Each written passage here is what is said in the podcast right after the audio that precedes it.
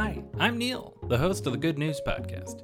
This is your source for good news, fun stories, and sonic joy. All of this goodness is coming to you from beautiful Chicago, Illinois. Full disclosure for this episode of the Good News Podcast it does involve a fake fart sound. Henceforth, we'll call it a toot. I mention this because it's probably not everyone's cup of tea, but it absolutely is mine in this instance. For some context, we have all been on a lot of video calls. Some of them are great, they're with friends and family, and we're reconnecting in this tough time.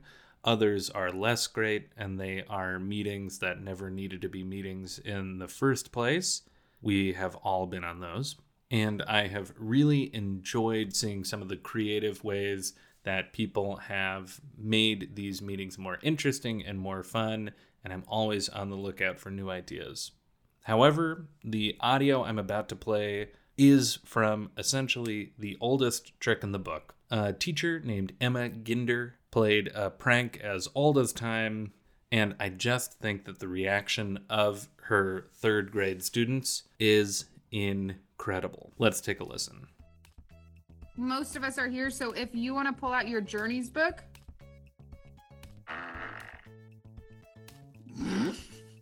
what was that?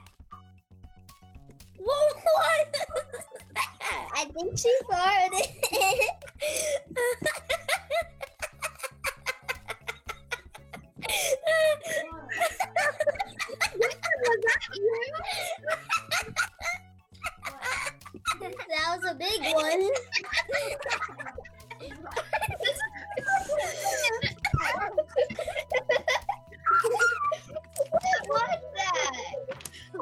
I don't know who that was. It was huge.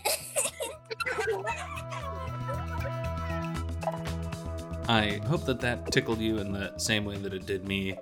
I really laughed when I heard those kids laughing too. They were so delighted. And honestly, when I was eight years old, I think they handled it much better than I would have.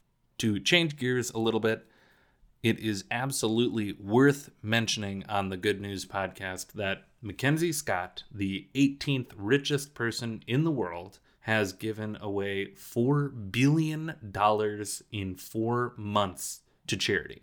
Over the course of this past year, her total donations have been almost $6 billion. From the Bloomberg article where I'm getting this information, I learned recipients included more than 30 institutions of higher education, including several tribal colleges and historically black colleges and universities. More than 40 food banks received money, as did almost four dozen local affiliates of Goodwill Industries International.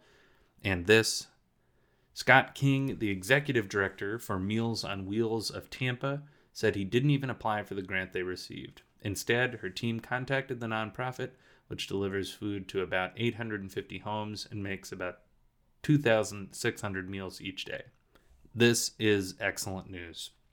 Particularly, I like the idea that this money is going to people who haven't even applied for it, didn't even know there was something to apply for, and they just are getting a substantial donation delivered right to them.